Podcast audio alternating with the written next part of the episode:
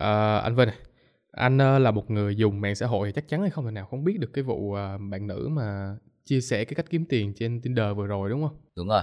Đấy, thì ờ, trên góc nhìn của anh là một người có sức ảnh hưởng trên mạng xã hội, là một người nói hơi thẳng một tí là kiếm tiền từ mạng xã hội. Ừ. Thì ờ, anh cảm thấy cái bạn nữ này bạn chia sẻ cách kiếm tiền như vậy như thế nào? Thực tế ra mà nói thì bạn nữ này là một người khá là thông minh. Nhưng mà ở Việt Nam chúng ta thì nếu chúng ta dùng trí thông minh đấy vào những cái gọi là lách luật hay là dùng cách này cách kiện, tất nhiên là người ta không dùng trí thông minh vào những cái việc ví dụ đầu tư cho một cái dự án hay làm một cái công việc gì đấy bình thường chẳng hạn, thì người ta hay dùng cái từ gì khôn lõi. à, à Cái này thì không chỉ ở Việt Nam đâu mà mình nghĩ là rất nhiều người trên thế giới đều sẽ như thế. Ví dụ chúng ta đã từng thấy có một bộ phim về Netflix mà nó nói về Tinder, một chàng trai đã sử dụng Tinder để mà kiếm tiền ở trên đó như thế nào, lừa các cô gái. Cô gái này thì không đến mức là lừa người ta, tại vì thực ra là mỗi lần xin mà có hai trăm k thì nó chưa khép vào cái tội lừa đảo hay như thế nào được. Nhưng mình thấy cái sai của bạn gái này á, đúng là câu chuyện là bạn ấy đi chia sẻ cái đó lên mạng xã hội.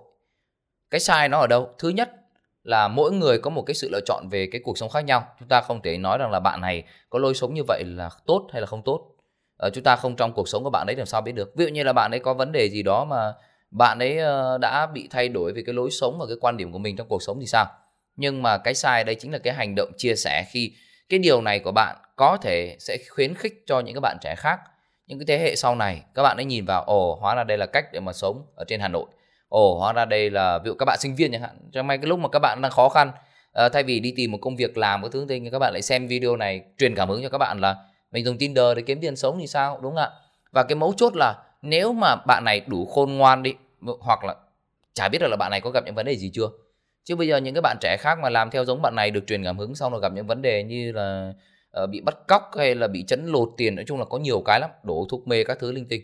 Thì đến khi đó chuyện xảy ra, đúng không ạ? Thì cái sai của bạn này là bạn ấy nghĩ cái việc làm của mình là đúng và tự tin để chia sẻ cái điều đó. Thì đấy là cái sai nhất. Còn lối sống và phong cách của mỗi người thì khác nhau, chúng ta không thể nhận định được.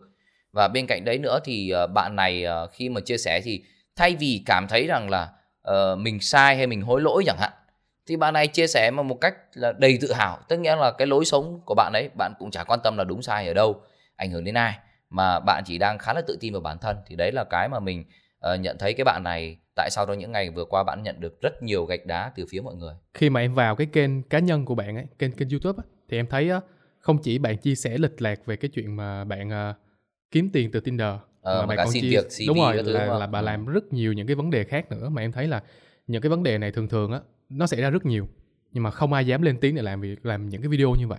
Nhưng riêng bạn nữ này thì lại làm những video đó, lên tiếng rất rất là nhiều video như vậy. Ừ. Thì đây anh nghĩ sao về cái cách kiếm tiền của bạn trẻ như, như bạn này? Đến cái video thứ hai thì mình thấy cái lối sống bạn này nó khá có vấn đề. Tại vì là những cái công việc bạn này làm, mình chả thấy bạn này có tí tâm huyết gì cả. Ví dụ như có một công việc thì ăn mặc hở hang quá, bị cho nghỉ việc. Đấy là một cái thái độ không tốt. Đây là công việc thì làm được mấy hôm thì kêu bảo là muốn làm một cái gì đấy vĩ đại hơn. Không, quay ra hóa ra là vẫn kiếm tiền từ trên Tinder. Xong rồi cái, cái, cái sự thiếu ổn định của bạn này cho thấy rằng là những cái nơi làm việc không có vấn đề mà vấn đề ở chính cái bạn này luôn. Đấy, cái tác hại bắt đầu đến rồi này. Có thể vì bạn này thấy kiếm tiền trên Tinder đã dễ rồi, cuộc sống bạn ấy đơn giản rồi, đi làm bạn ấy cảm thấy là mình không muốn bỏ công sức hay là cống hiến quá nhiều mà muốn đạt được thành quả luôn. Và cái điều này là một tư tưởng mình có thể dùng từ là độc hại. Độc hại vì sao? Bây giờ đấy, thứ nhất là trên internet bây giờ các bạn chỉ cần lên search cụm từ là kiếm tiền đến TikTok hoặc là YouTube, toàn là khoe mấy trăm triệu, mấy trăm triệu. Nhưng mà các bạn thấy chưa, bây giờ là còn thêm một cái kiểu như thế này nữa, khiến cho các bạn trẻ là ồ kiếm tiền dễ mà, mình cần gì phải cố gắng đầu tư quá nhiều kiến thức, học hỏi sâu xa hay là phải kiên trì với công việc đâu ạ. Mình cứ làm việc này không kiếm được tiền không ngừng bỏ, xin một việc khác dễ.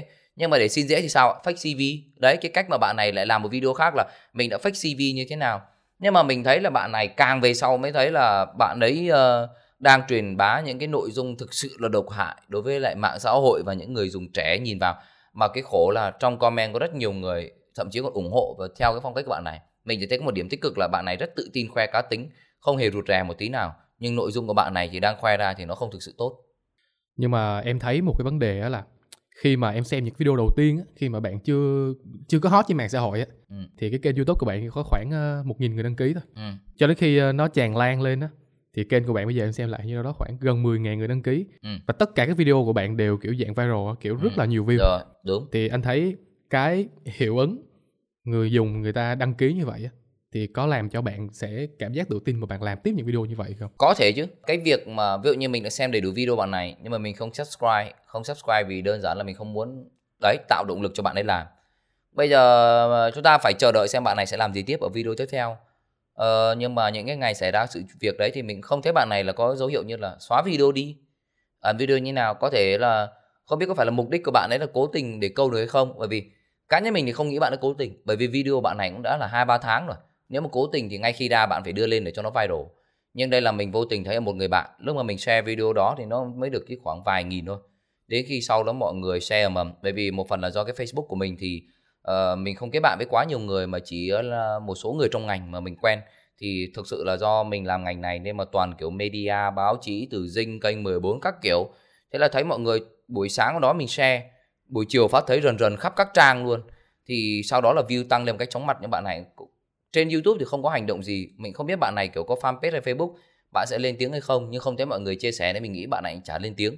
Bạn có để âm thầm như vậy, khi mà follow tăng lên thì chúng ta phải chờ đợi cái kết quả tiếp theo là bạn này sẽ cảm thấy là những điều đó của mình sai, hay bạn ấy tiếp tục làm những chủ đề như thế thì nó sẽ khuyến khích cái tôi của bạn này vẫn tự tin khoe cá tính nhiều hơn. Nhưng mà mình hy vọng là bạn ấy sẽ có một cái góc nhìn khác để mà nhận ra cái sai lầm của mình, chứ còn nếu không như thế này thì mình nghĩ chả biết cuộc đời bạn ấy sẽ đi về đâu, mà dù chả ảnh hưởng gì đến cái nồi cơm bát mắm nhà mình cả. Cơ mà nói nói thẳng theo quan điểm á, thì uh, cá nhân em thấy thôi nha, thì em thấy cái cách làm của bạn nữ này nó là một cái cách làm của rất nhiều người nữa. Ừ. Nhưng mà cơ bản chỉ là bạn nữ này, bạn lên tiếng và bạn làm video về điều đó thôi. Chứ cái thực trạng này rất nhiều người làm. Thì đúng, anh mới bảo rằng là bạn này là kiểu là khôn khôn ranh, thông minh thật sự. Và anh mới bảo rằng là mình không nhận xét bạn này là đúng sai gì cái lối sống đó, bởi vì có quá nhiều người ngoài kia như thế. Ờ, thì như là bảo có hẳn bộ phim uh, Tinder người ta còn lừa tiền khủng khiếp hơn cơ. Bạn này mấy cái lặt vặt như vậy, lối sống của bạn ấy là do bạn ấy lựa chọn. Bây giờ chúng ta đâu có bao nuôi cuộc sống của bạn ấy đâu mà có thể lên án, đúng không ạ? Đã bảo rồi, bạn này chỉ sai vì cái cách bạn này đang chia sẻ, bạn ấy quá tự tin về bản thân mình, bạn ấy nghĩ là bạn ấy đúng, và điều đấy sẽ khiến cho xã hội sẽ có một góc nhìn sai lệch thôi. Hả? Thì uh, sáng đây về cái vấn đề các bạn trẻ đang kiếm tiền một cách bất chấp, thì mình liên hệ một chút qua một cái nền tảng mà vừa rồi đang rất là hot, đó là TikTok. Ừ. Thì uh, anh có thấy là các bạn trẻ bây giờ lên mạng livestream, mà em thấy những cái livestream mà các bạn vào chửi, chửi xối xả, đúng chửi rồi. Kinh khủng khiếp luôn. Ừ. Mà các bạn bán hàng rất là dữ, thì mới đầu sẽ được lên án. Ừ. Nhưng mà sau khi mà các bạn làm xong thì các bạn về có những thành tựu nhất định, ví dụ như xây nhà dưới quê này nọ, thì lại được uh, mọi người bỏ qua và ừ. ca tụng. Ừ. Thì anh nghĩ sao về cái thực trạng này? Thực ra mà nói thì Việt Nam chúng ta khá là hài hước. à, TikToker nổi tiếng livestream chửi bới người ta như con, chửi bậy, chửi thề. Mà vấn đề ở đây cái mấu chốt là gì? Cái nền tảng TikTok, cái lưới dựa đối tượng người dùng trẻ nó quá nhiều. à, Trẻ con dưới mười tám tuổi dùng TikTok quá đông, và khi mà những bạn này dùng cái cách đó để kiếm tiền thì trẻ con nó sẽ cũng vô hình chung nó cảm thấy à việc chửi bậy không gì là sai cả. Tôi uh, tôi thấy anh này anh ấy chửi bậy mà có hàng chục nghìn người xem, có gì sai đâu. Bố mẹ ở nhà dạy tôi là không được chửi bậy, nhưng tôi thấy người ta vẫn ủng hộ những người nổi tiếng như thế này mà người ta chửi bậy mà. Sai lệch một phần vì cái đó. Cái thứ hai nữa là mọi người đang đánh tráo khái niệm. Nó giống như kiểu như thế này. Bây giờ nếu mà nhà tôi khó khăn, tôi nghèo lắm, mẹ tôi bị bệnh ung thư sắp chết, tôi đi cướp ngân hàng để tôi lấy tiền tôi cứu chữa cho mẹ, thì theo các bạn rằng là lúc đó thì tôi sẽ được tung hô hay là tôi sẽ bị chửi bới, đúng không ạ? Tôi đang làm, tôi cũng vì gia đình thôi mà, đúng không? Tôi cũng đâu có hại giết người hay làm gì đâu, tôi chỉ cướp tiền thôi. Thì bây giờ đấy chỉ là cái điều duy nhất tôi sai rồi. Thì chắc chắn là nếu mà góc độ của tôi thì tôi vẫn sẽ lên án bạn này, mặc dù mục đích của bạn tốt nhưng mà bạn không kiếm tiền một cách chân chính đi, đúng không? Thì quay trở lại là bạn kia cũng đâu có giết người, đâu có cướp của ai đâu, không có ai kề dao vào để mà bắt bạn là phải mua hàng của bạn này. Nhưng đã bảo cái ảnh hưởng là cái sai lầm về tư tưởng trẻ con nhìn thấy và nó sẽ học theo. Nó sẽ cứ nghĩ rằng là như thế là đúng, như thế là hay. Nó giống y như kiểu câu chuyện là nếu mà ở nhà bạn là một người hút thuốc lá, bạn bảo con mình bỏ thuốc lá đi, thì theo bạn là con bạn nó có nghe lời không? Không, đúng không ạ? Bởi vì nó nhìn thấy một cái tấm gương là ờ, bố tôi còn đang làm như thế, tại sao tôi phải bỏ? Tương tự, bây giờ những cái người này, ở những cái bạn trẻ mà ví dụ ở quê khó khăn, học hành ví dụ bạn đang thiếu hay như thế nào đó, nói chung điều kiện không được một cách tốt nhất để có thể có một cái sự nghiệp dễ dàng. Thế bây giờ bạn ấy tự nhiên nhìn thấy à bây giờ người ta chửi bới, người ta livestream trên mạng đi kiếm tiền dễ, và người ta đã nhìn thấy đơn giản như cái đợt mà um, xã hội đen trên mạng đi, người ta gọi là giang hồ mõm trên mạng. Các bạn có biết bao nhiêu clip của mấy thằng trẻ con ranh con có khi mới học cấp hai làm clip trên mạng, nào là hút thuốc lá phì phèo rồi đe dọa mày đến đây tao chém rồi tao đâm mày các thứ, tin không ạ? Đấy, trẻ con nó học từ những cái đó. Thì đó là một cái sự đầu độc về tư tưởng cho một thế hệ trẻ về lâu về dài. Bạn gái kia cũng tương tự, bạn gái kia cũng chả có hại ai, đi xin tiền người ta thôi, nhưng cũng đang đầu độc cái thế hệ trẻ nghĩ rằng đấy là cách kiếm tiền. Rồi chúng ta có những người nổi tiếng vô cùng, livestream bán hàng giả, hàng fake, đúng không ạ? Nhưng mà đấy cũng là bảo ôi bạn này sống sạch mà cũng có gì đâu, xong rồi các kiểu các kiểu. Nhưng mà những cái người mua về hàng giả, hàng fake thì sao? Những bác nông dân tiktoker đi, ngày xưa mình rất là quý, mình uh, thích và xem ủng hộ. Nhưng mà đến khi người ta xây dựng được kênh, người ta đi bán hàng combo, những cái gói combo uh, mấy chục nghìn, uh, một cái combo ba món, vừa là khô bò, khô gà, rồi cái, cái gì gì đó. Uh, và mình thấy rằng là để mua những cái sản phẩm như vậy mà thực sự chất lượng thì giá thành của nó sẽ không quá rẻ. Thế mà bây giờ mọi người bán với mức giá rẻ như vậy thì toàn là phẩm màu, chất độc hại đổ hết vào đấy. Xong rồi đến khi mà trẻ con hay những người ủng hộ các bạn mua về ăn cho nó lâu dài, nó ảnh hưởng đến sức khỏe chúng ta thì sao? Đó ạ. Nhưng mà chúng ta lại vẫn tung hô, bởi vì sao? Vì nghĩ là à, người ta nông dân, người ta khó khăn, người ta làm được như vậy là được rồi, người ta cũng bán hàng, người ta có hại gì mày đâu, vân vân và vân vân. Mình thấy đấy là rất nhiều cái hiện tại mà đang có mặt ở trên uh, mạng xã hội, là chúng ta đang nhìn vào cái thành quả, xong cứ nghĩ người ta không hại ai, nhưng về bản chất là lâu dài nó đều là những cái tác hại mà chúng ta không nhìn ngay trực tiếp trước mắt mà thôi. Rồi, đó là cái chia sẻ của anh về cái hệ tư tưởng, đánh tới hệ tư tưởng của giới trẻ bây giờ. Vậy thì cái TikTok bây giờ em đang thấy á, là nó đang dúng dần, giống như là cái Bigo thứ hai á, khi mà TikTok phát triển cái trò gọi là pê ca giữa hai người. À, ok, livestream hai người, đúng xong rồi, kêu gọi donate, bạn đúng nào rồi. Thả tim với lại donate nhiều thì thắng. Wow, đúng, đúng rồi, đúng rồi anh. Cái này thì vê tê vê có đưa tin, và anh thì không bao giờ xem mấy cái đó, thì đến khi vê tê vê đưa tin anh cũng sốc là hóa ra một cái trò là pê ca với nhau xong còn bắt lột đồ theo yêu cầu. Má dã man thật, và anh thấy đây là một trong những cái trò khốn nạn nhất. Khốn nạn nhất bởi vì sao? Số một, nó cho thấy sự rẻ rúm của con người. Khi mà chúng ta sẵn sàng làm bất kỳ một yêu cầu nào chỉ cần đưa tiền. Nó đang hạ giá trị rất thấp phẩm chất của con người, và tất nhiên là con trai mà cởi thì ai quan tâm. Phần lớn đây là toàn là các em gái lên đi cởi cái áo bên ngoài, rồi nào là phải cởi áo dây bên trong để cho mà không chỉ cái ông host chủ phòng mà mọi người thấy, xong còn donate quà. Ờ, mỗi khi mà thua các cái ván pê ca như vậy. Và thậm chí TikTok còn để ra một cái luật để cho người ta quá dễ, đó là ngày xưa ví dụ như phải đạt một nghìn follow mới mở. Bây giờ thì hình như chỉ cần là trong thời sự có đưa rằng là uh, làm cái gì đó liên quan đến TikTok Shop là đã có thể livestream pê ca được rồi. Và anh thấy TikTok còn bỏ ngơ những cái chuyện này.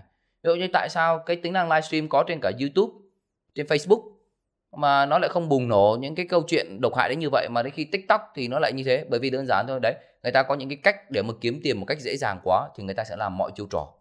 Và nếu như thà như Bigo, uh, chúng ta có thể tách ra một nền tảng riêng để kiểm soát nó, để đưa độ tuổi giới hạn vào. Đằng này TikTok thì cứ uh, livestream thì cứ đề xuất ngẫu nhiên ngẫu nhiên ngẫu nhiên như thế. Xong bây giờ là đến khi đó là trẻ con nó dùng điện thoại, nó cứ vuốt, nó nhìn thấy thì nó vào xem.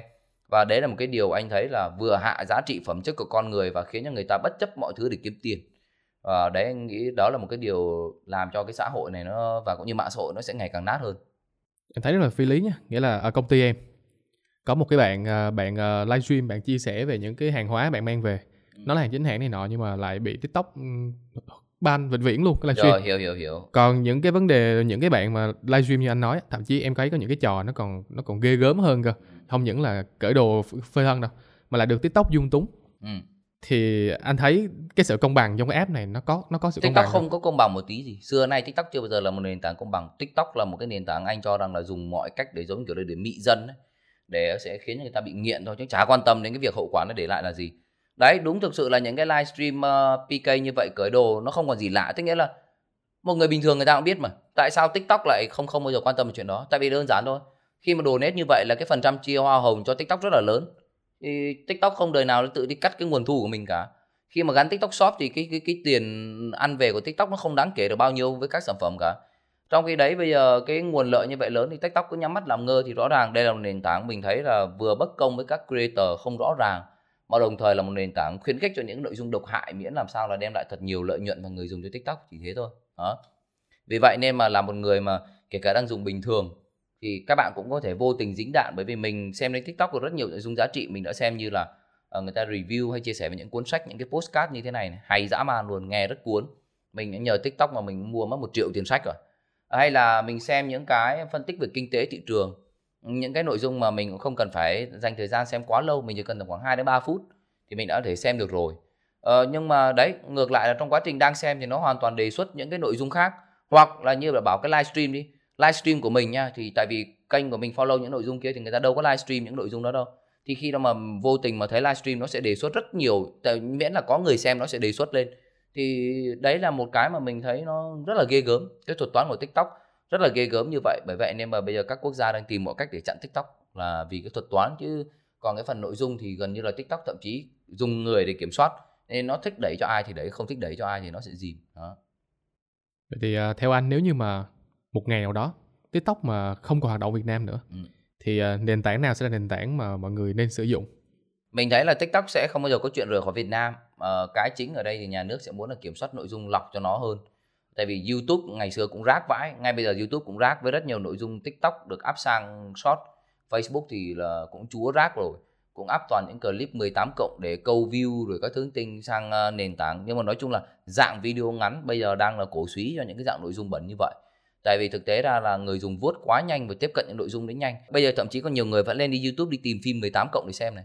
Nhưng với cái bộ máy thông minh và a i của YouTube bây giờ nó làm mọi thứ chặt chẽ hơn rồi. Mình đã từng thấy những clip mười tám cộng ở trên YouTube mà không hiểu sao vẫn tồn tại được. Nhưng mà cái số lượng đấy nó chỉ đếm lên đầu ngón tay và những hạt cát, nó không được phổ biến nhiều. Theo khi đấy TikTok là một nền tảng mà những cái nội dung mà bạn follow ấy, thậm chí bạn còn không nhìn thấy trên cái feed của mình mà nó cứ đẩy ở trên cái tab mà đang thịnh hành. Thì bởi vậy nên mà cái nội dung của TikTok nó quá khó kiểm soát. Mình follow một đống người nhưng chả bao giờ nhìn thấy những nội dung đó của họ. Thế nên mà mình nghĩ TikTok sẽ không bao giờ rời khỏi Việt Nam được, mà mình chỉ mong muốn là chúng ta có một cái cách kiểm soát nội dung được một cách sạch sẽ, uh, rõ ràng, và nên ưu tiên những nội dung tốt để đẩy đến mọi người. Chứ còn nhiều nội dung xem hay vãi mà chả có view thì đôi khi người ta cũng nản, người ta muốn bỏ. Nó không có tính uh, uh, đồng bộ về cái lượng người follow và lượng xem. Ví dụ trên YouTube uh, mình có hai trăm nghìn follow đi, giờ xem trung bình phải được hai mươi đến bốn mươi nghìn. Đây này, với TikTok có khi kênh của bạn vừa lập ra một nghìn follow, à thậm chí chưa follow, có khi có video hai ba trăm nghìn view. Tại sao ạ? Nó đề xuất ngẫu nhiên, xong bắt đầu là ví dụ như làm những clip hở hang hay những cái đoạn như thế, bắt đầu là cứ được đẩy viral viral lên thôi. Với YouTube thì khó chuyện đấy xảy ra lắm. Bạn lập ra một kênh mới, làm một cái video dài, tôi đố bạn mà ra có được một clip triệu view ban đầu, bạn phải có một cộng đồng người dùng rồi share các kiểu mới ra được. Thì bây giờ dạng nội dung như kiểu short, Facebook Reel, TikTok toàn là up mấy cái clip nhảm, sau đó câu view, câu like trên đó rồi, nó quá dễ dàng để đạt được. Đó. À, qua số podcast lần này rất cảm ơn anh với những cái chia sẻ để cho em và mọi người, những bạn trẻ biết được là trân quý cái đồng tiền mà mình tạo ra hơn, không nên là kiếm tiền một cách bất chấp như là những cái ví dụ trong video. Thì à, kết thúc số podcast lần này thì à, rất cảm ơn anh, hẹn gặp lại anh à, trong những số podcast lần sau. Hẹn gặp lại các bạn. Thì thế rồi, xin cảm ơn các bạn, hẹn gặp lại các bạn trong các số podcast lần sau.